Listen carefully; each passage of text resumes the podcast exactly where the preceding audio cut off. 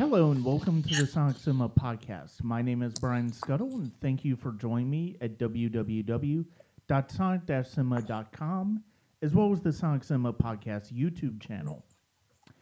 We're continuing with the class of 1999 with a sports movie by the controver- always controversial Oliver Stone. And I, I will admit this is probably going to be a controversial one uh, for me right now as we uh, discuss uh, the football drama Any Given Sunday. Helping me to talk about the movie and break down the movie is a friend of mine who you heard him earlier when we talked about American Pie. Uh, we've also talked about other films over the years, and he is back to join me to talk about Oliver Stone's film. It is Marv Dickey. Thank you very much for joining me. Uh, you're welcome. And being that I am now in the podcast and I'm your third string co-host, uh, uh, I'm going to have to ask you to call me Steamin' Marv Beeman going ahead just Oh. for this podcast. Schemin Mark Beeman. Marv Beeman. Okay. Marv. My name's Marv. Okay. You called me. You called me Marv. Marv Beeman. Okay. Ski Schemin Marv Beeman. Yeah. Okay. That that joke didn't land very well, did it? Yeah. But you know what? I mean, we are. I I understood at least the the the uh, punch punch up to it. I just missed for some reason. I said your name wrong for some reason because we are talking about a movie, a sports movie where the third string quarterback uh, goes into the uh, game, and that third string quarterback in this case is played by Jamie Foxx. This was one of I think this was one of his first big starring roles, and this was before Ray, before Collateral, before he really became a uh, a a star, for lack of a better term. Yeah, I'd say before he reached the A list because he was in like movies such as like Booty Call Yeah, before this. Well, and he was on In Living Color before this too. Oh, absolutely. so um, yeah, and and and Jamie Foxx's character gets into the movie pretty quickly. Um, in the opening in the opening uh, football game that Stone starts in on, I know this is based on a book by a former former NFL player. Um, it's kind of an interesting choice for Oliver Stone to decide to he that he's going to go with a football drama. Um, I'm I'm not completely sure if I feel like that was a good choice for him. Uh, I- when did you I first have a the- watch it? I have a theory here. okay. He's always wanted to live out his dream as a as a football commentator.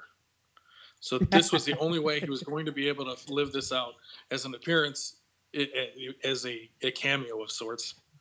Yeah, this the- this this is true. He does play a football commentator in this movie. Um, That's all it was. That's the, that's I- the only thing that made him do this movie. Yeah, I I'll be honest. I'm kind of baffled by this choice from him because I mean he was coming off of a, so he was coming off of a decade that started off with The Doors, JFK, Heaven and Earth, Born on the Fourth of July, right? Huh? Born on the Fourth of July. Well, Born on the Fourth of July was '89, but yeah, it was Oh. right before The Doors.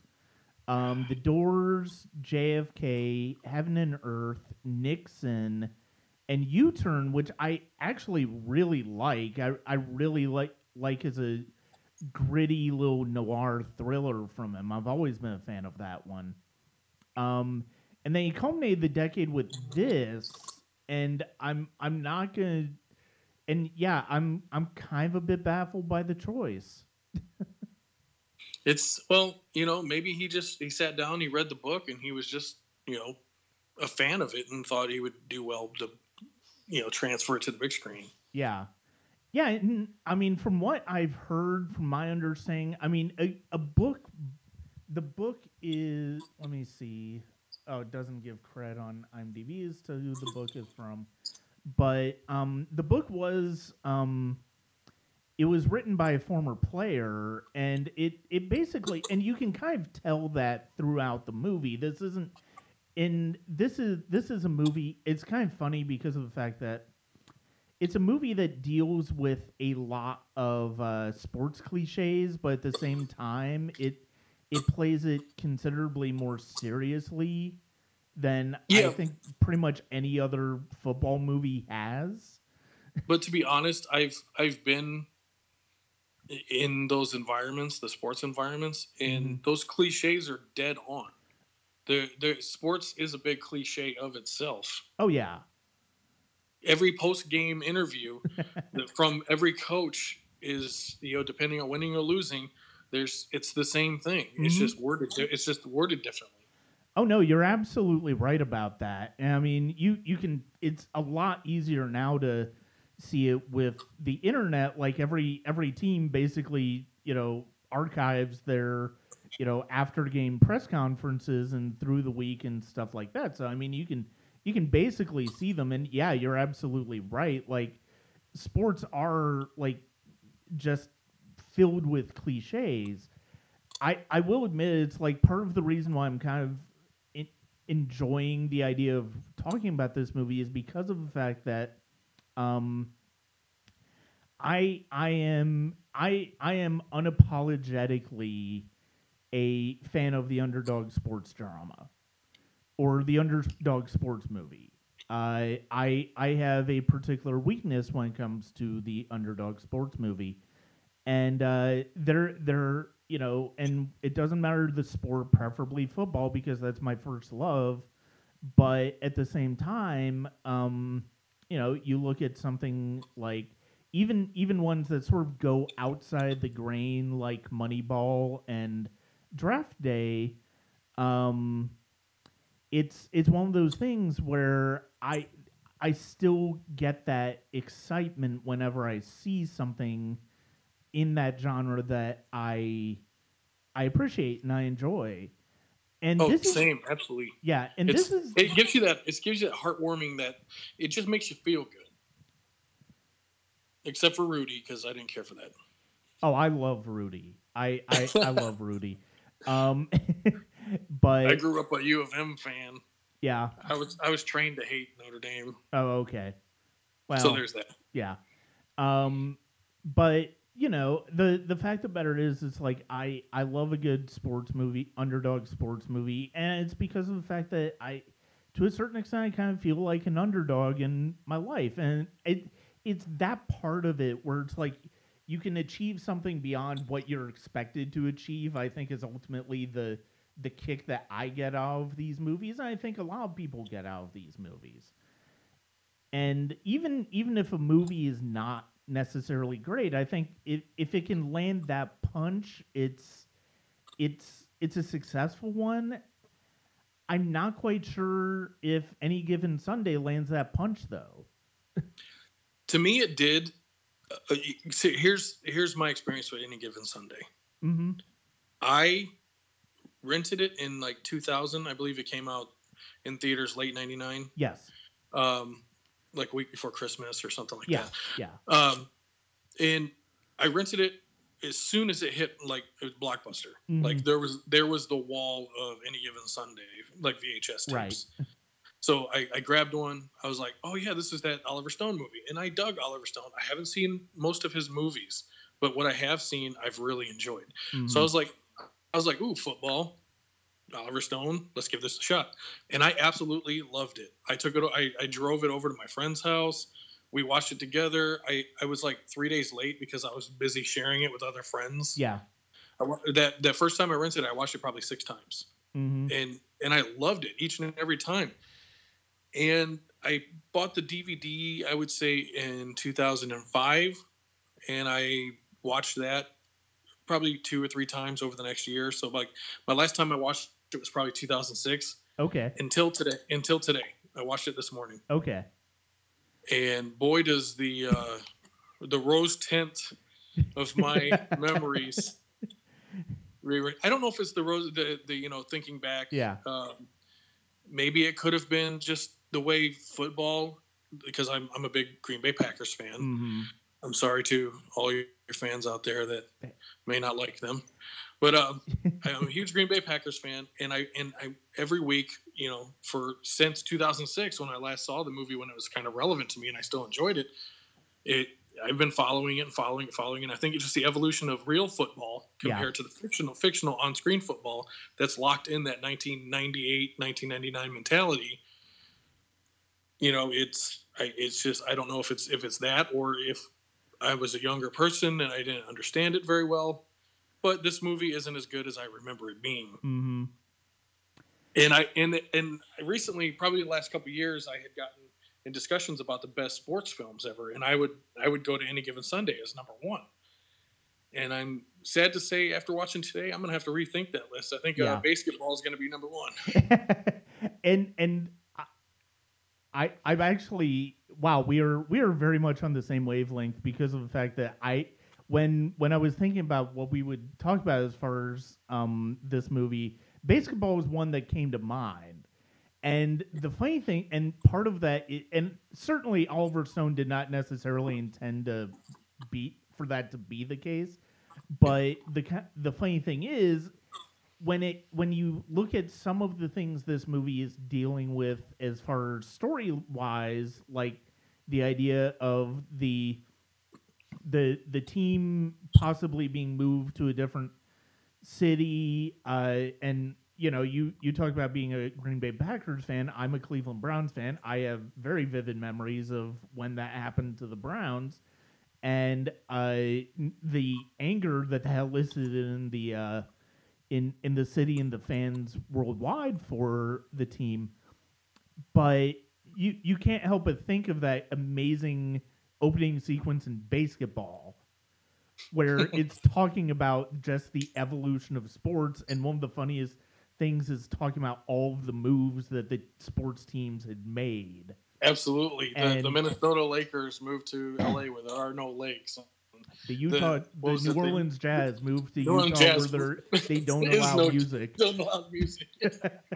and uh but yeah that's that's a movie that completely came to mind when i i was uh thinking about this before the podcast and yeah i mean BASEketball is BASEketball is i i think it's undervalued in a few different it, it's undervalued in a few different um careers and genres it's undervalued when you talk about uh trey smith and matt stone or trey parker and matt stone sorry um, and their trajectory because they didn't direct it. Um, No, it was uh, wasn't it a Zucker movie? yeah, The- it was the Zucker David brothers? Zucker. Um, Oh, it was David. Okay. yeah, uh, he directed, but but wasn't ZAZ. It wasn't it wasn't the whole team. It was just uh, Zucker. But um, it's it's underrated in that in in that tr- uh, career as as Zucker's career, and it's also just underrated for how good of a sports movie it is in following the cliches. Um, okay, while we're on, while we're on it, I, I was going to say the best pairing for for any given Sunday is BASEketball. Yeah. BASEketball, like we are talking about the cliches, it's a satirical stance and uh, you know a mocking yeah, uh, parody of sports and the business of the sports industry, and the the foundation of any given Sunday is every Yeah. almost every possible cliche you can you, that you can imagine for Mhm. the sport of football. yeah. So they, they make a good pairing. Yeah, and and the thing is, it's like I'm, I never saw this movie in theaters. I do remember when it came out, and that was you know during the holiday season in 1999. Um, I I didn't go see it. Uh, I I just I don't know for some reason I probably either I don't know why I never got to it. I just for some reason never got to it. I think I watched it years ago, but I honestly don't remember. So the the viewing Okay. that I did a few weeks ago, I'm basically taking as my first viewing of the movie. Um, Fresh eyes. with with fresh eyes, and one of the first things that kind of frustrated me about the movie um, is the fact that it goes about 30 35 minutes into the movie before you really get any sense of the direction of the story like the the first Right. 30 minutes of this movie which in the director's cut form is about two and a half hours um, long is basically a football game with the miami sharks and which are Mm. coached by al pacino you see dennis quaid the veteran uh, successful quarterback go down you see his backup go down and then you see jamie foxx's third stringer uh, come in, and he has a bit of success, but it's too late for that game. They don't win it. And then it's not until the scene where Al Pacino and Cameron Diaz is the owner, um, where we really get any sense of exposition with regards to this team and what any stakes are in this movie. And I think that's that's kind of a it, it's I'm kind of curious as to why Oliver Stone did that because of the fact that it's like usually, I mean, even even a movie like you know the one that would come out the next year, The Replacements, um, you know that that starts on a football game too, but you get a sense of what's going on in both the larger league as well as with the team in general through the commentary by John Madden and Pat Summerall on that during that game. And you don't really get that here. It's basically Oliver Stone's basically thrusting you into a football game.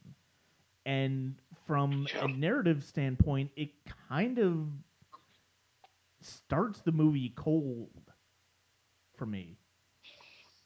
Yeah, I, oh, I'm I'm with you 100. percent It's we it's pretty much um, hey, this is football movie. Here's a game of football. Oh, and meet our cast. Here's our here's our, our lovely cast. Here's Al Pacino. Here's Dennis Quaid. And by the way, I want to see them um, that because we never see the second string quarterback come back from his knee injury. Yeah. I want to see his movie. I want to see like a 30 minute short film of what happened to that guy. Yeah. But um, yeah, he, he, it's it's very much it's a meet and greet, so to speak, for the Yeah. first half hour of the film. No, that's It's like, hey, look at all these stars. yeah. Look at look at everybody we got, and including Oliver Stone on the commentary. hmm And I know that this. That- it- it- go ahead. I was just gonna say, that for some reason, it irritated me to see Oliver Stone doing that, and he, he was playing it like way over the top. His arms Oh, were the flailing the. about. Uh, oh, you mean the the fo- the commentator Yeah, role yeah. of- of- during the, the game. yeah. He has a great voice for it, but it's Mhm. just I was all like, uh, calm, like tone it down, cut, Oliver, cut, yeah. tone it down a bit, about half that. Mm-hmm. No, and, and no, ahead. and you're absolutely right about that. Um, and I, you know, it's like this this movie I know has been it, it's been acclaimed by people for how for the football action in the movie, but like this particular like that particular game, I like I got a headache watching the the cinematography during that first game. Now, I mean, I know some oh my of god, it, that's one of my notes. yeah, I mean, I know some of it is kind of deliberate because of the fact that you do see the uh, the defensive star played by Lawrence Taylor's perspective, and it's setting up the fact that he's going to be, you know, he's he's really putting his health in danger with concussions, with um, neck injuries uh, later on in the movie.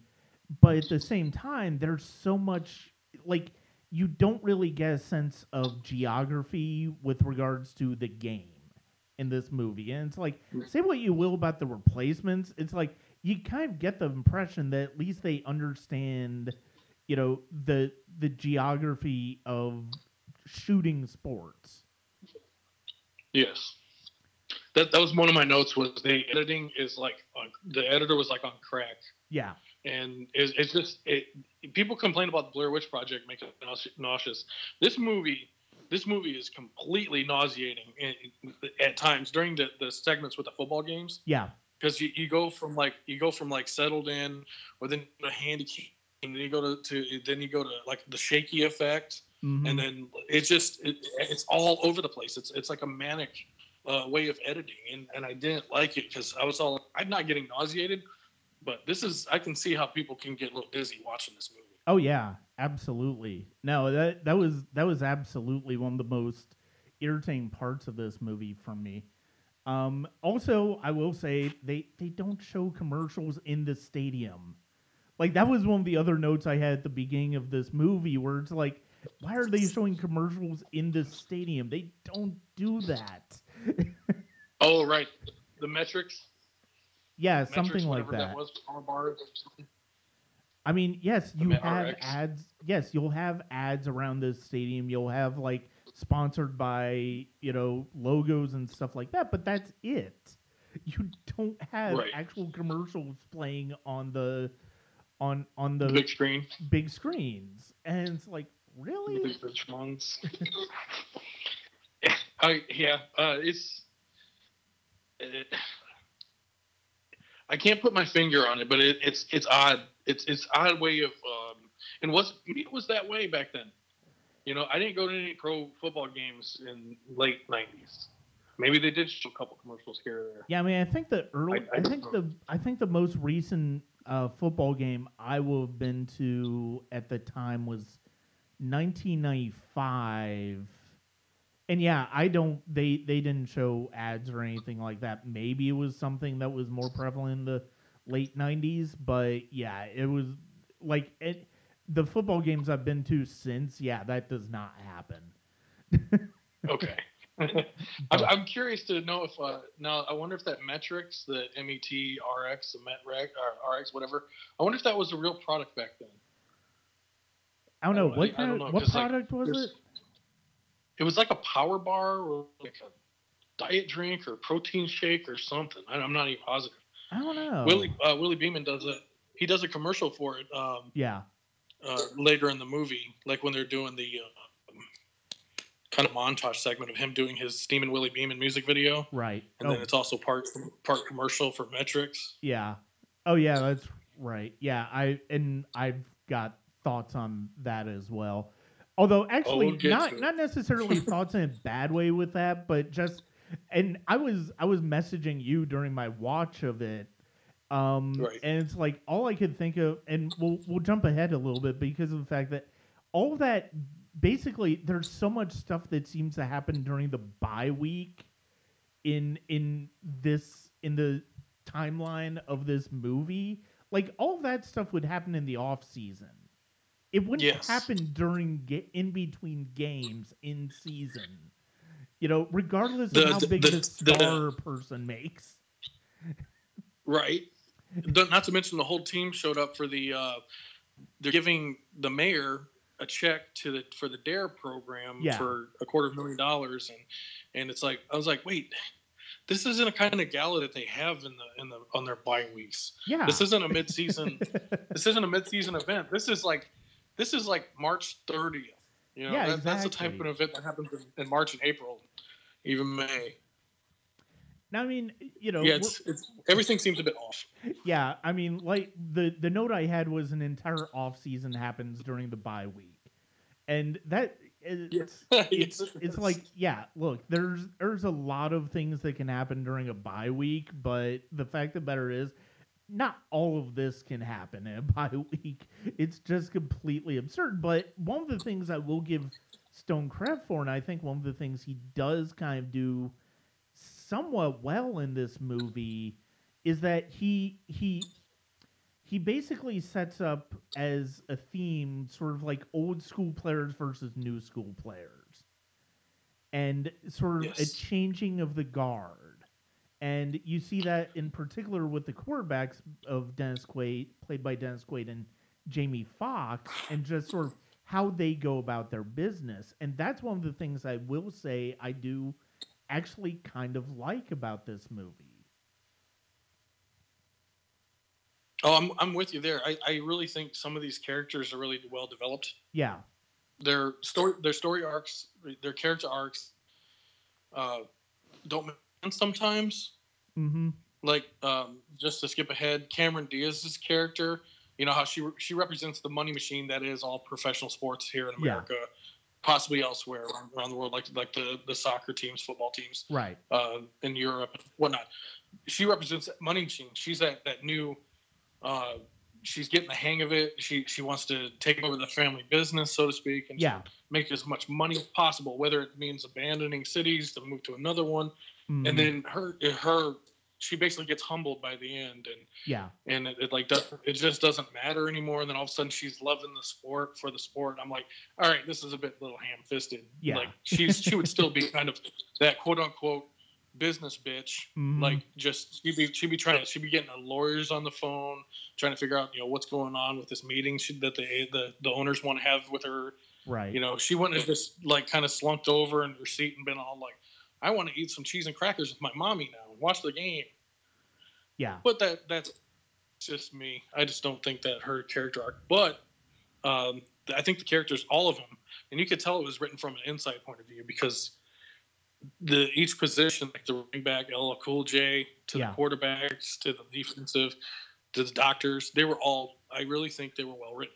Yeah, for- and the doctors were- yeah, and the doctors were another thing that I really liked when it comes to like sort of old school thinking about sports versus new school thinking with uh, James Woods and Matthew Modine's characters and the way those characters are basically antagonists based on you know James Woods is he he's a realist because of the fact that he's like these guys just want to play and Matthew Yes. Modine is thinking about their safety and thinking Yes. about well what is he going to do after he's done playing and you know it's like if if Taylor if Lawrence Taylor's character gets another serious in- injury there's a possibility he could die Yeah, right there on the field. yeah. And so that's that's one of the things that's really interesting about this. And yeah, you're right. Like there's so many characters in this movie.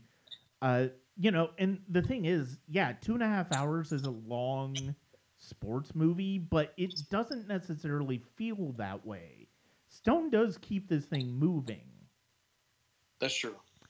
Um, I mean, I think the big issue though is that like some of the like you said, the Cameron Diaz the Cameron Diaz's characters are just isn't really well fleshed out, and you're absolutely right. Like she she's a bit naive if she's written a bit naive as a character when it comes to oh what are what do these you know what do these owners you know want to talk to me about and stuff like that by the end and she's not like thinking how we would normally see it play out in real time where it's like oh i've i've got to figure out what's going on she's like oh okay i'm just gonna watch the game and stuff like that Yeah. no, you're absolutely right about that.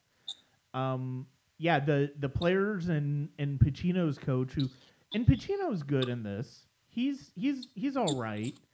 Um, well, that's what he, he's like. He's pretty much written for that late scene. He's oh yeah, you know he he's great. He's great when he's really mellow, but he's really great when he's screaming and yelling. yeah, yeah. I mean, this is this is a little bit of the best of both worlds, Pacino. Because I mean, you get to see the over the top Pacino, but you also get to see a weathered, um, weathered, more subdued Pacino as well. Like Yes, I another, think some of some of his best acting in this movie is when he's in a bar, yeah, especially with Jim Brown, and they're just uh, uh, they're reflecting, him Yeah. reflecting, and just like getting a little drunk and tipsy, and those. That's I think the, some of those are the best, more uh, humanized scenes in the in this movie. Oh yeah, I mean even even the scene where he has uh, Jamie Foxx's character over for a meal, Some I mean, jambalaya. that that scene is just fantastic. Oh, with with the cut in with the Ben Hur and everything, and then he's telling him, you know, you just need another, you know, another work, you know, work hand to avoid. Well, I'm know, not a fan. racial I, stereotypes. I, I'm not a fan of the cut-ins with Ben Hur. I I'm not a fan of that. you think it was a little heavy handed? Yeah, just a little bit, but it's Oliver Stone, so it's like heavy-handedness is kind of you know par for the course with him. But Yeah. yeah. I wasn't a fan of that. But just the interplay between Pacino and Foxx, and what those, and the fact that those characters are starting to bond, and you kind of see that bond that's going to pay off somewhat absurdly in the end. Um, Yeah, with with the very very end but at the same time you you see these two really start to feel each other out as individuals and as people who are ultimately in this together and Yeah. that's that's and yeah you're right his scenes with jim brown are terrific even his scenes with elizabeth berkley are Oh, really yeah. nice Yeah, he's he's uh very he's more human. yeah and then instead of that that head coach, you know, like that that's in the locker room screaming. And and I love the the beginning in the beginning of the of the movie, and I believe it was halftime, his halftime speech. He um, it's like he's struggling to find things to yell about. yeah He like looks around for a second, and then he's just like, uh, uh you, defense, you got to make tackles. Uh, uh, I, got, I don't know what to say, but I got to be inspiring here. Yeah. You know, like he's struggling. Mm-hmm. Yeah, and then of course he's got great inspirational scene the speech at the uh in halftime or it's either halftime or it's at the beginning of the uh last game that we see, but Oh, yeah. yeah. It was the, it was the halftime because that's when Yeah. uh, he played cap the whole first half, and then Mhm. Cameron Diaz storms in, kicking the door in, and saying you're, you're playing Willie, even though he just said he's going to put him in. Yeah. and and Willie bails him out in there. And uh yeah, it's it's yeah, I mean there there's such a great like there really are some really strong performances and yeah, Pacino it's it's it's not even the best performance Pacino gave la- that year. He was fantastic in The Insider. Um Michael Mann's The Insider which was also 99 but it really is a it's it's an underrated performance i think. It, it's a performance that people don't really think about with him Right. I honestly think I, I I love him when he's yelling, but he does his best work when he's just solemn. Yeah. And he's just kind of just he's speaking the words, but his eyes his eyes usually tell the story that he's conveying with with his words, and that's why he's one of the greatest actors of all time, in my opinion.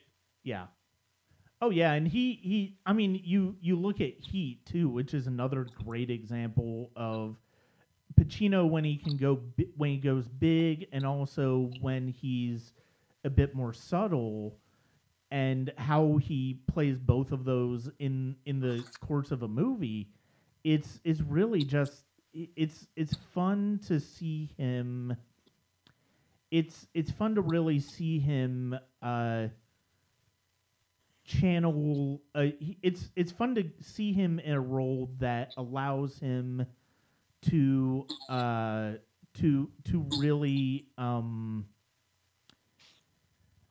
really do something that gives a lot of depth and gives a lot of different character shadings of a character and this is a good example of that Yeah, he's he's uh he's awesome, but uh, we won't talk about Jack and Jill. Well yeah i mean When he officially changes his name to Dunkachino, ugh. what's my name? Dunkachino. No thanks. Um Yeah, Nope, nobody say he was infallible. Nope, nobody right. And that goes back to the old. It goes back to the old football cliche that like we're talking about football cliches of the uh, the the player that just hangs on a little too long Yeah, gets a, gets that paycheck that one last year if he can just hang in there one more year for that paycheck right. Yeah, and, and then uh, there's Jack and Jill for him. um, yeah, we, you know, we we already talked about the visual aspect of this movie, and yeah, it's it's the games are just so the between the cinematography and the editing, it's just chaos. And I mean that type of that type of style worked really well in JFK, certainly during a lot of the things he did in that movie. Um, Natural Born Killers, I was less enthusiastic about it about, but it's been about 25 years since I've seen it, so you know we'll see how I feel when I do eventually rewatch that movie. Right. But um, yeah, here there, it's like you really need to be able to understand the stakes in the game. You really under, need to understand sort of strategy of what's going on in the game, and you really don't. I mean, it's one of the one of the big weaknesses this movie has is that it just from from a storytelling standpoint, as far as the actual games, like there's like there's in in the beginning of the movie, like you have this one football scene. The they're in a football game and it's like it's clear as day, beautiful, sunny out, and then I guess after halftime it's night all of a sudden. Yeah. Now, I'm not um, saying that can't happen, but it's like right. you don't at least give us a progression. yeah, it's it's like the game started at 6 p.m. Yeah, and halftime was like at 7:30, and then at eight o'clock when they came out, it was it was pitch black. right. Yeah, it's it, it that was I, I that was very noticeable for me Mhm. too. The Yeah. um, it, it's the way they treated the they treat football, and we do a lot of a lot of fans do too. They treat it like war. Yeah, and it is it is war and it's about territory and and getting to a a, a goal yeah, um but when the priest is giving his prayers I, I think, I believe it's in the very beginning, right after the game where they lost four in a row or whatever. You know, he talks about how there's no atheists in foxholes, and yeah. this is my playbook, and and it's all, I'm like, oh boy, it's it's that whole uh, football is war thing. yeah, And if anybody out there is listening and they're like, "Man, I, I that's that's a good point. Go to look up George Carlin's football versus baseball." and it, it it's it's kind of like any given Sunday took that routine and like but we're, like we'll we'll we'll like just spread it all out. We'll we'll expand on that idea of the football being war, and then and then we'll just we'll take ourselves seriously yeah. and go. And I think that I think that's the biggest problem with this movie is that it does take itself way too seriously. Like I, you know, yes, you can take the game of football seriously, but at the same time, you you need a certain degree of levity, and I don't think that's there in this movie. Mm. And S- Oliver Stone is not necessarily a funny director. He, No. he- like even U-Turn, which I really like, is a black comedy, but it's it's dark. It's it's pitched really dark, and like there are scenes in this movie, like the Lauren Holly as Dennis Quaid's wife. It like she's got a scene where it's like she's basically berating Dennis Quaid's character because he wants to hang it up, and I Yeah. I'm like, what are you saying? You don't care about your husband's health or his well being? Well, I think that's like just- comedy. but it also um I, I think her character shows her true colors in that moment Yeah, she like she was she was with him because of who he was and his Yeah. paycheck. The fame and the fortune is what she was in it for. Yeah, she she's been the head um i think they call them wags or the wives and girlfriends hmm of of all this. She was like the head the head wag. Yeah, you know she was she was the the, the she was in charge of all the, the the i'm sure of the plannings for some of the the the women's events that Right. goes along with with being a, a wife and girlfriend of the the players and, and you know i'm sure she led the the the box where they all sit you know she was the lead and she wasn't willing to give that up so easily like he was willing Yeah. you know and it wasn't easy for him either i'm sure it's not easy for any hmm um, any athlete to realize this is it. I've reached my peak, yeah, maybe long ago, or maybe this is it. I'm done. and and it's a wonderful piece of acting by Quaid too. Like he is really good in this. Yes, almost too good for it. Yeah, And I- and I love that his character doesn't swear. yeah, He he always said, you know, like uh, the gee whiz and, and and and the dang and the hex. yeah, I kind of like that. It, it reminds me of he's like this um, corn-fed white boy from from that was raised by his mama to you know watch his mouth and have manners. And he's dealing with this. That that whole scene just like irritates the hell out of me. And she gets like physically violent with him yeah, at yeah, the thought of him like wanting to. You got. And she's like, you got two or three years left in you. yeah. And it's like, wow, she really just wants to milk whatever's left of his career to mhm, for whatever her own agenda is.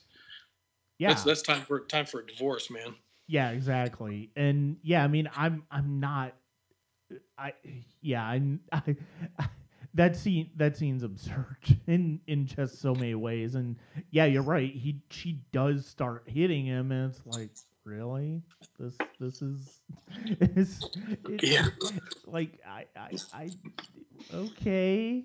I mean you know I, okay. I mean i guess most sports movies have the supportive girlfriend and stuff like that. So maybe you want to go the other direction with it. It it just doesn't really it, it doesn't really work for this film. I mean, it it kind of does because there is a certain it it feels like there is a certain cynicism to this film about sports and the people involved with sports to a certain degree, but that's it's only to a certain degree. I mean, once you have once you get to know Jamie Foxx's character, once you get to know Pacino's character and even Lawrence Taylor's character.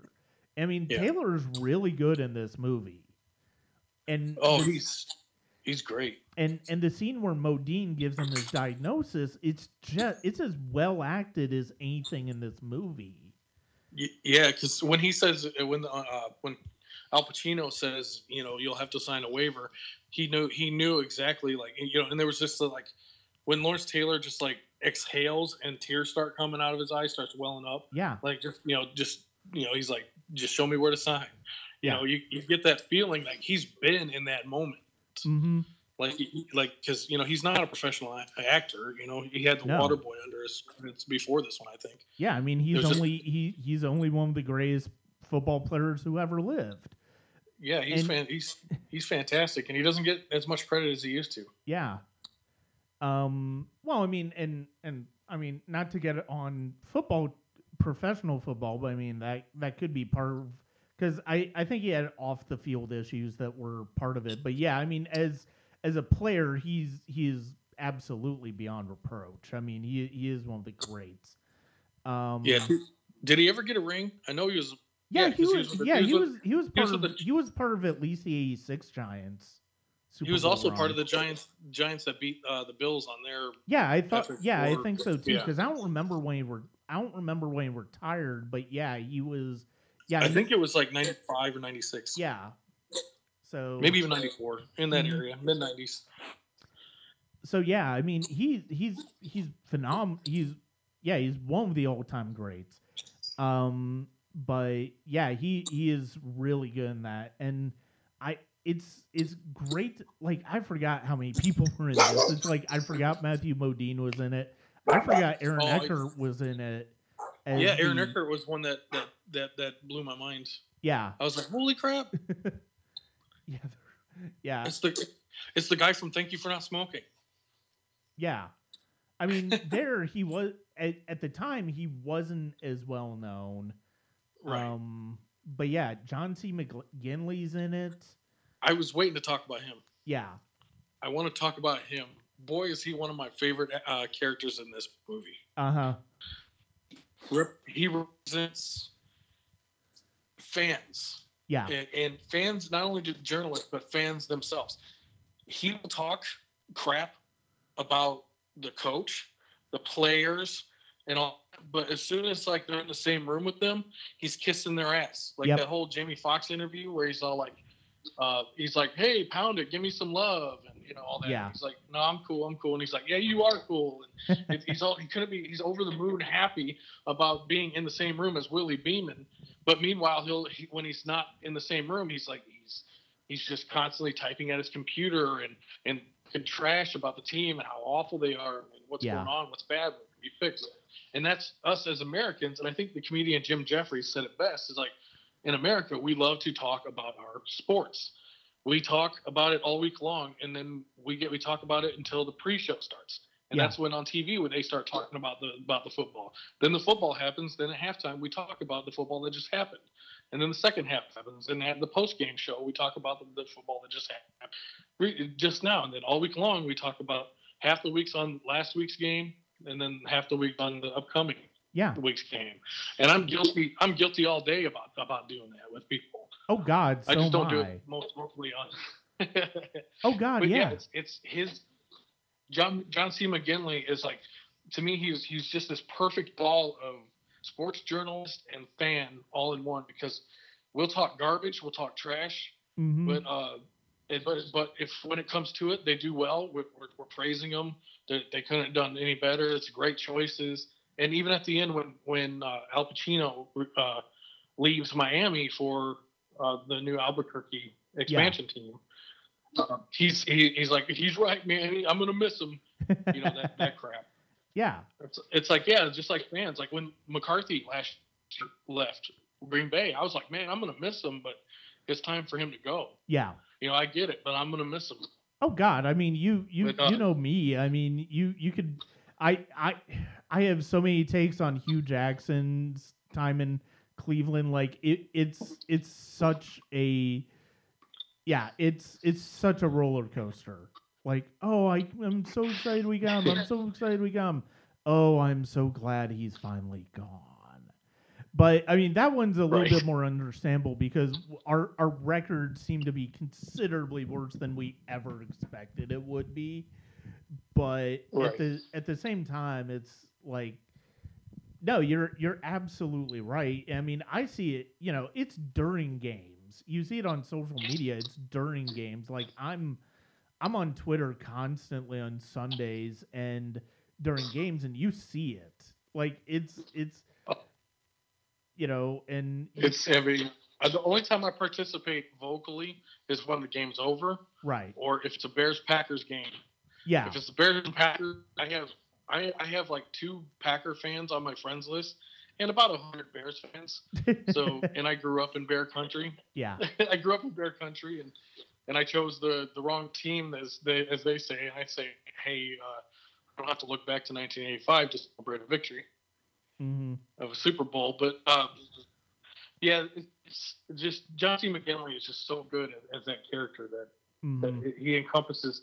And it's it's well written because it you know it it it is it sees everything to do with people who don't play the game and are in the business, but they have livelihoods you know at stake Yeah. you know to them themselves.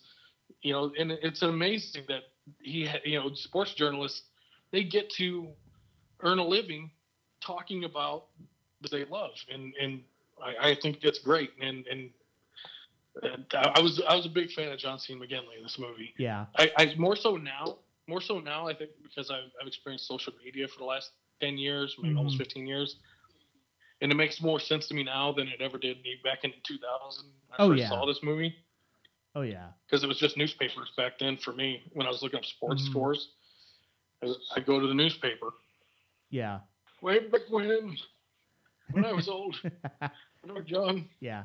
Well, and the thing is, it's like we're we're so much even even if you know you're you you can be with social media now and the internet you can be so much more tuned into local you know the local beat coverage of a team even if you're not in that area. And i mean that that's a big so yeah i mean you get that larger perspective of you know what it's like and it's like you can you can see that dynamic between like beat report because he's essentially a beat reporter you know he, he Yeah, but, absolutely. you know yeah he nowadays he'd probably be cast as more of a colin cowherd type person or stephen a smith but at the same time Right. you can you get the idea that he's sort of a local he's a local beat reporter because then it wouldn't if he were national it wouldn't matter if you know Pacino's character left Miami for Albuquerque he's he'd just he'd still be covering him just not in just in one a different location so Right. yeah. Um, but yeah, I mean, you you you do see it on social media, and it's like so much more prevalent now. Yeah, there there are a lot of things. There are a lot of things that Oliver Stone does well as far as this. It just overall, I don't necessarily think I I don't necessarily think this is a particularly good example of a genre Mhm. and it comes out it honestly comes down to the the the actual games like the games don't really have like the en- the last game in this movie uh the ending of the last game in this movie is just bizarre like grand i mean Yeah. you know we've seen ends of games that are you know, kind of nuts, but at the same time, this this one kind of just borders on the surreal. Yeah. It's um by the way, I really like the Aztec. It was it no, it's not the Aztecs. Who did they play in that fun game? Do you remember? I thought it was Dallas. I- Dallas. It was the Dallas Knights, I think it was. Yeah. Um, but it, I, I really like how they're the middle of the field, that whole like ten yard zone yeah, was painted their logo. I really like that. yeah, A team, a team in the NFL should do that. But yeah, it was. It's kind of. It was like they were ignoring football rules and regulations and how it actually would play out yeah. for the sake of trying to express the drama of the of the moment. Mm-hmm. That's that's that was my feelings. My takeaway from it was they're like, this wouldn't really actually happen in a game. Maybe it would, but we're gonna take a chance. But that you'll be all like, you know, biting your nails and edge of your seat, like, oh, will they do it? Will they do it? Yeah. yeah, and I mean it's it just again it's like I I almost can't help but think of like why why did Oliver like it it is kind you know I feel like Oliver Stone thinks he's saying something important about football and there are times where something comes across that is meaningful but I I don't think his I don't, I don't think his brand of filmmaking and his brand of storytelling necessarily translate. Yeah, I I feel like this is this whole movie is like a two and a half hour. You know, with the director's cut, I think it was like was it like two hours and forty eight minutes? Yeah, something I can't- like that. I can't remember what it was. I watched the director's cut this morning, Uh, but it's like a giant jigsaw puzzle, uh, like a hundred piece jigsaw puzzle, and about fifteen pieces have vibrant colors on them. Yeah. The rest is just it kind of just it's there. Mm, Can we talk about the teams for a minute? yeah. How cheeseball are these team names? how bad is the how bad are the names? well, The Albuquerque Aztecs and the Dallas Knights, the Miami Sharks. so I, Does- I I think part of it boils down to the fact that when you don't have the NFL participating in the movie, Right. I I think that's you you kind of have to you, you basically have to make up shit and it's like it basically You go on boils- Madden. You go on the you go on the Madden, go to create a team yeah and hit random. Hit Oh, yeah. random and be like, oh, Dallas Knights, here we go. mhm. Random. Miami Sharks, ooh, that'd be the good for for the lead. Here we go.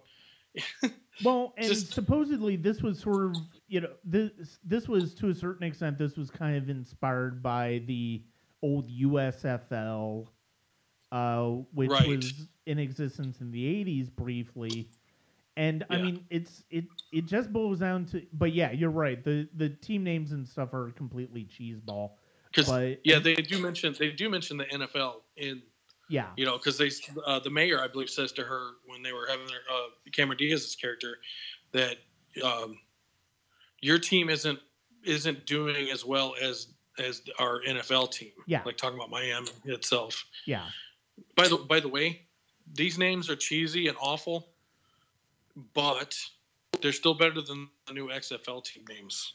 this is true What the hell is the St. Louis Battlehawk?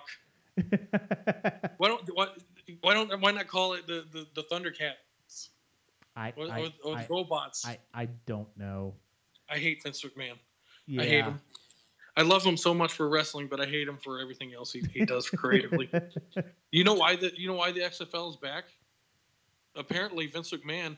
Someone approached him to buy the XFL name because they wanted the the rights to it for some reason. I can't remember what it was, but it had nothing to do with starting the league up again. Well, Vince took that as like, oh, there's a vested interest in the XFL now, yeah you know, so I'm going to get it up and running again because he's an old senile bastard. yeah So that's that's why we have the XFL coming again is because Mhm. somebody offered or asked to buy it, and he's like, "Oh, well, there's and, interest." well, and the thing is, it's like they. Well, you also had the AAFL that was in place earlier this year and played one season before it folded for a variety of financial reasons.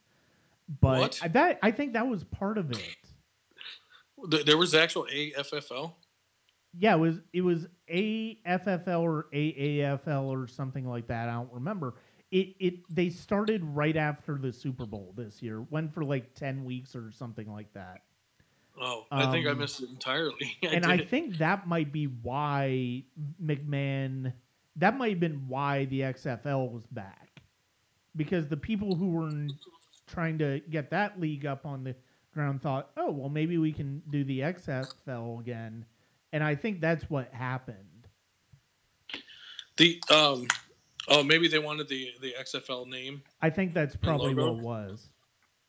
Okay, Uh because I remember reading reading because I'm a I'm a nut for wrestling news and rumors, Yeah, and and there was an article based around someone asked Vince to buy the property, and they they weren't sure why back in like 2015, yeah, and and uh, and that's why he spent the last four years getting it up off the ground again. yeah. It's gonna fail. It's gonna fail miserably, oh yeah. yeah. just like um, World League. Remember the World League football in the 90s? Oh yeah, yeah. I- I've, I- I've I've got practically the entire set of football cards for that That's awesome. from the the inaugural year. Yeah, That's fantastic. yeah, I have the XFL football that you, that was in stores when the original F- XFL was wasn't even uh, the first game wasn't even played yet. Oh wow, nice. Yeah. We're straying from this. this We this- we are, but I mean, honestly, there's there's honestly not a whole hell of a lot that I want. I I have The more to say about this movie. I feel like some some of it, some of the actors, the actors and actresses were kind of wasted. I feel Ann-Margret was Yeah. there just for her for the sake of Ann-Margret to be in Oliver Stone's movie. Right. He probably had a crush on her growing up. you Mm, know, watching her dance at Viva Las Vegas and all that business.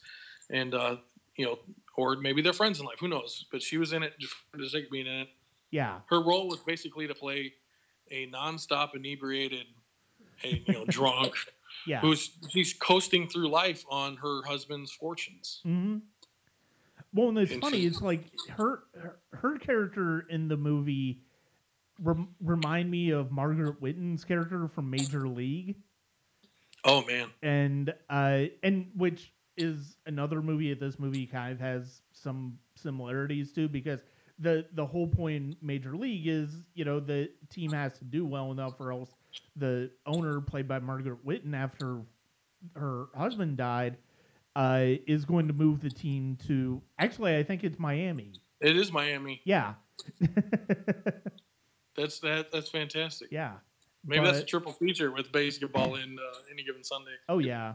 Um, Charlton Heston is the commissioner of the league in this this movie. Um, Yeah, he, I felt he was there for really no reason other Oh, than yeah. we got Charlton Heston. yep. Basically. Um, I liked LL Cool J. His character was pretty cool. Yeah. you get it.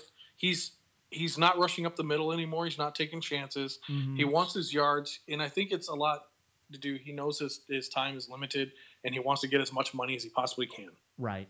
You know, he's going to play the game until he's done, but he, he's trying to he's trying to get as much money as he can.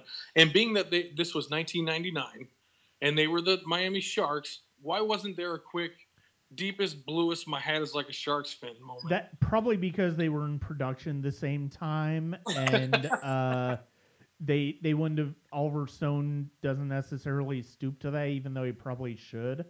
That would have been amazing. Even that would have been just a quick- hilarious. A quick, uh, deepest, bluest, and just like left it at that. Yeah, that would have been hilarious. um, it, it's it's kind of funny. We we've been talking. We've been kind of bagging on the cinematography during the uh, games. It's funny. The the same director of photography later shot the Will Smith drama Concussion, Oh, fascinating. which which is a terrific movie. Right. Um, but and I do like, I do like they did did address the concussion issue with football players before it was a major, yeah. true major issue. Oh yeah. I'm sure that people were aware of it, but they didn't really know what was going on until about Mhm. What 2009, 2010. They started making Yeah, it was regulations. somewhere like that. Yeah. maybe a little bit sooner. Yeah, it was it was someplace like sometime like that.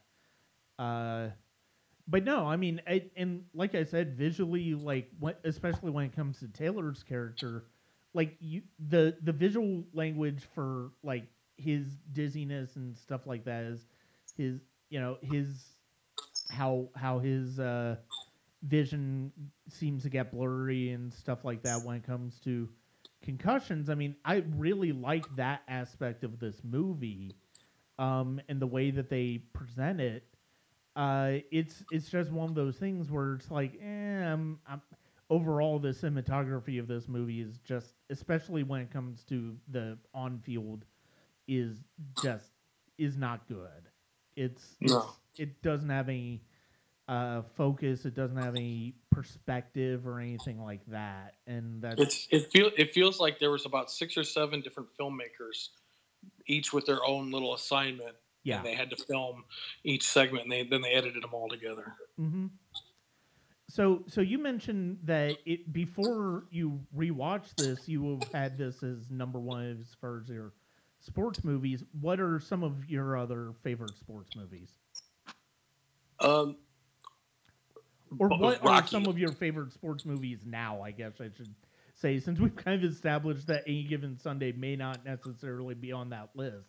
yeah, it may have it, just like Jamie Foxx's uh, well Willie Beamen's character. It may have dropped uh, six places in the draft here. Yeah, Um, Rocky, man, yeah, I, I still absolutely love Rocky. I watch it like every every other year now. Mhm. and I, I can't I can't get enough of it.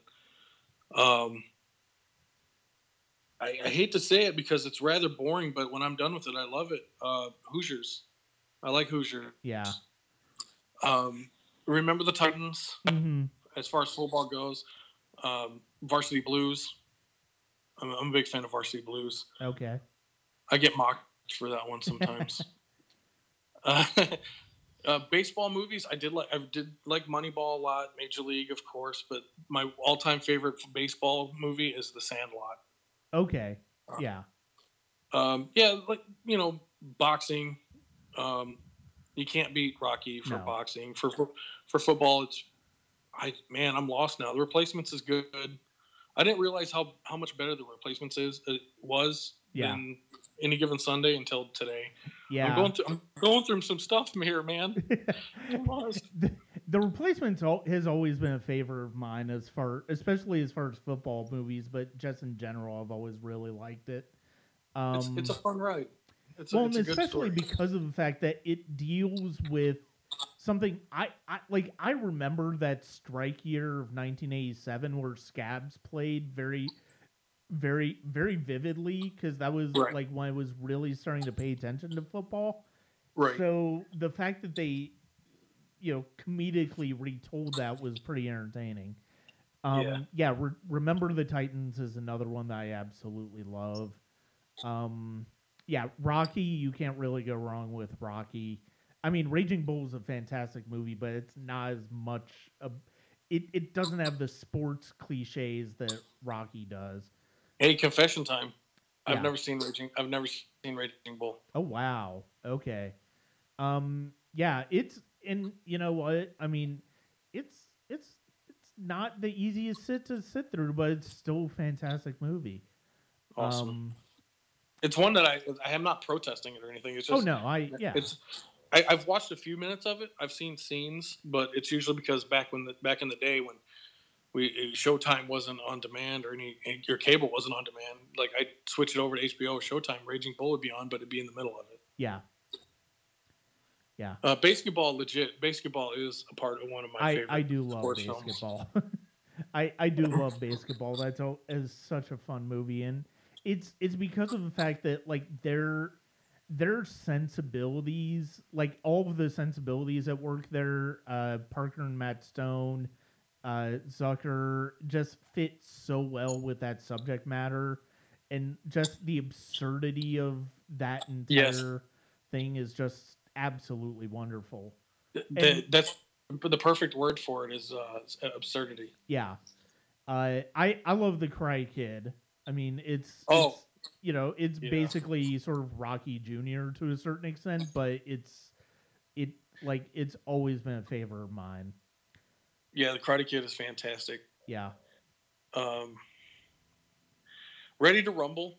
uh, That's that is uh, a movie I enjoy. It's a professional wrestling Okay. movie from 2000. Yeah. It's I guess it would be called one of those guilty pleasures. I, I you know me. I don't think if I like a movie, I like a movie. Yeah. I'm not. I'm not guilty. I don't feel guilty about it, but people Mhm. would call it a guilty pleasure because it's it's garbage from every almost every aspect of the from the filmmaking to to the writing. It's it's all garbage. But uh, but I still like love watching it. Right. I absolutely. Oh, The Natural. It just popped in my head with uh, Robert Redford. Mhm. That that is a fantastic sports film. Yeah. I haven't seen Bull Durham in a while. Yeah, me either. Yeah. Or uh, what's the one with all the ladies? Uh, oh, League of Their Own Yes, that Which is really good is too. really wonderful as well.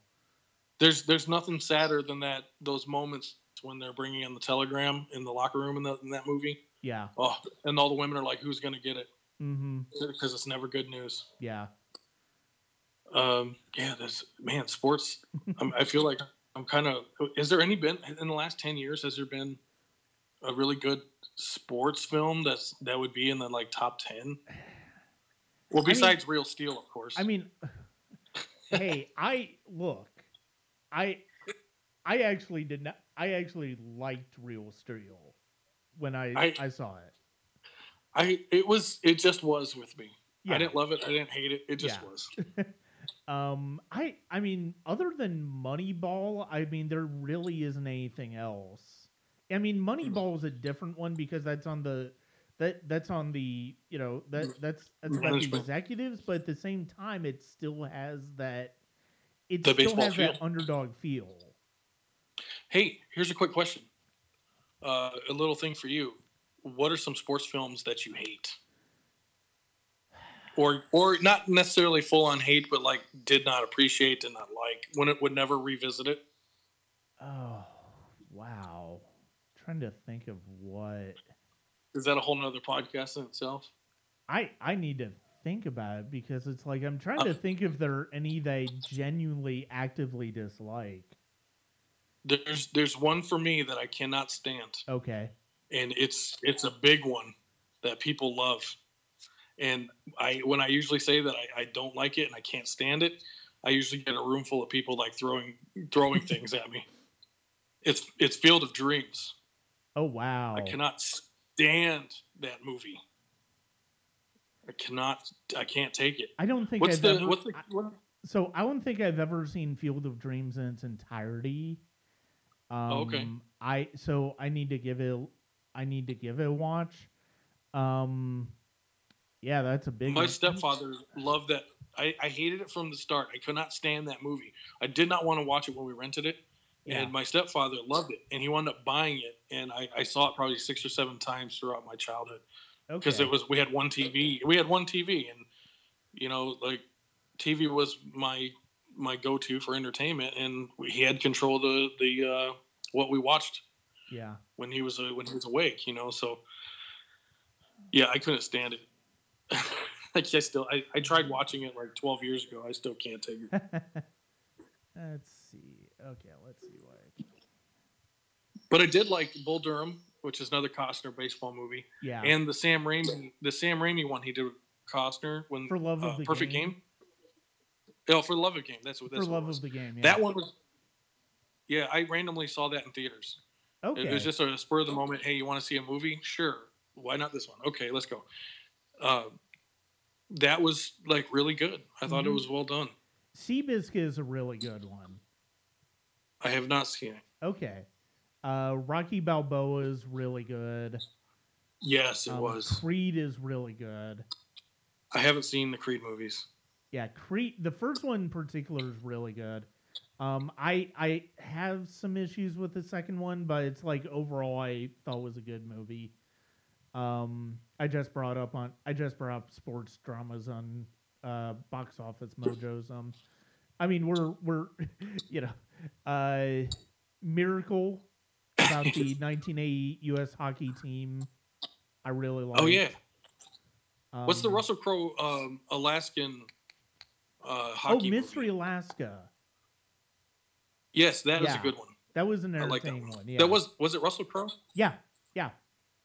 Yeah, slap shot. You can't go. You slap shot, Caddyshack. The those the slap shot, Yeah. Caddyshack. Uh, you can't you can't go wrong with those. And I even like Caddyshack too. Yeah, I Mhm. would pick Caddyshack two to watch over Field of Dreams. Oh, Eat wow. it, audience at Sonic Cinema. Fight me. Fight me. I, I I do like the Kenny Loggins song from Caddyshack too. I I, I do like Oh. that. Uh, yeah. Um, we're we're totally straying from. oh yeah, uh, we're we're completely. least we're- I, yeah, I mean we're we're basically we're done. But the thing is, it's like we're we're talking about you know I, we're we're basically putting what we're also do what we're doing with this, and part of the reason I asked you is because we're putting we're putting a given Sunday within the context of this particular genre, which ultimately it does fit in. It's just you know Oliver Stone is not necessarily somebody who belongs in that genre, and I think he took it way too. I think to a certain extent he takes it way too seriously. Right. And I mean, even even you know you one, and I'm looking at it on here, and one one that I really enjoy is Blue Chips with Nick Nolte. Is that the Shaq? well, The the Yeah, Shaq that's the one with Shaq. That's about uh, where he he basically is a losing coach, and he he essentially goes to buying, essentially buying blue chip players to try to do Get well. Yeah, I I that one, now. you know, that one's directed by William Friedkin, who did the fucking Exorcist and the French Connection, and it's like even that one is more entertaining. You know, that one's more entertaining than what we get here Right. and that is as much to say if not more so. But um yeah so i mean we we could go on like there there's like it's such a sports movies and sports dramas in particular just such a big it's such a big genre. And uh i mean we could definitely go on about it. But yeah i mean we're i i don't really have anything more substantial to talk about as far as any given sunday. Um, I don't know if you do. I mean, I basically kind of said everything that I want to say on the movie. Yeah, there's a couple things that, that we've kind of skipped over that I had on my, my notes, but it's it's little things like uh, just like the character arc of Willie Beamen. But uh, I liked his more than I like Cameron Diaz, even though they're kind of along the same lines. He started out a nervous nobody who's getting a chance in NFL, like or professional, not NFL, but a professional sports game, and you know he throws up and and he becomes he, finds out his talents are a lot better than he even, he even imagined Yeah, and and then he uh, he gets this huge ego. He breaks up with his girlfriend because you know all that all that crap. yeah. And then then he gets humbled by the end again. hmm Well, Yeah, another the- humble. I, I will say one of the things that I didn't touch on, but I wrote down in my notes, is that I, I do like that one of the, the things, one of the important ideas in this movie is basically the idea of what it means to become a leader of men in sports. And I, and you know, you talking about Willie Willie Beamen's arc, it's like that's essentially what his arc is like how is he how is he able to become a leader to where he can lead these players to success and Right. that's and that is one of the best thing that is one of the important arcs of this movie is whether he can do that or not Yeah, and the last thing I have to say, it, at, before I watched this film this morning, when I put the disc in, it was my number one favorite sports film of all time. And now it's behind The Waterboy for best football movie. I I I need The Water Boy. I I didn't I never disliked it, but I just didn't love it. Well, I have issues with Adam Sandler in general. I've never been as big a big Adam Sandler fan. I But- was until about 2004, 2005. Okay. Um but yeah. His first ten years of his first ten years of movies, I was I was all about backing him, man. But it, it slowly trickled away. Okay. Well, maybe we can have that discussion at some point because that that No, let's like have it. Let's have it now. Let's discussion. let's make this a three hour. Let's make this a three hour. I I we we can you know I mean with a random one hour in there with Adam Sandler discussion. we we we don't have to do that just now. We can do that later. oh, okay. Where we can have time to prep.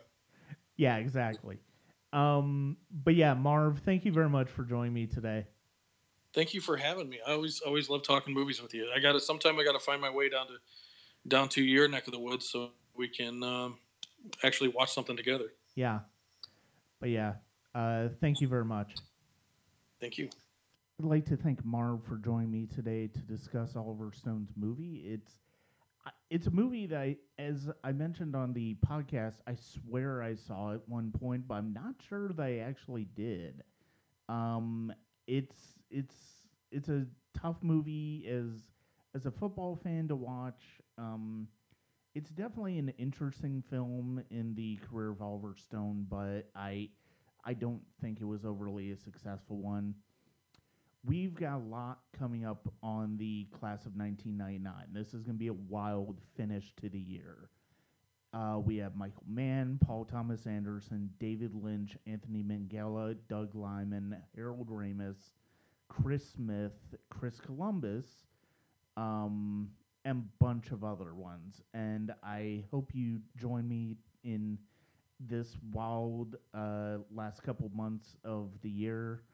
And 2020 is going to be a break. Uh, there's still going to be. I'm still going to shoot for one episode a uh, a month at least, but it's definitely not going to be working at the breakneck pace that we uh, have had this year, and certainly the past couple months. I need a break, and uh, that's that's going to be fine. But join me on patreon.com backslash Sonic Cinema for more, as well as some early access reviews, as well as original uh, content and blogs.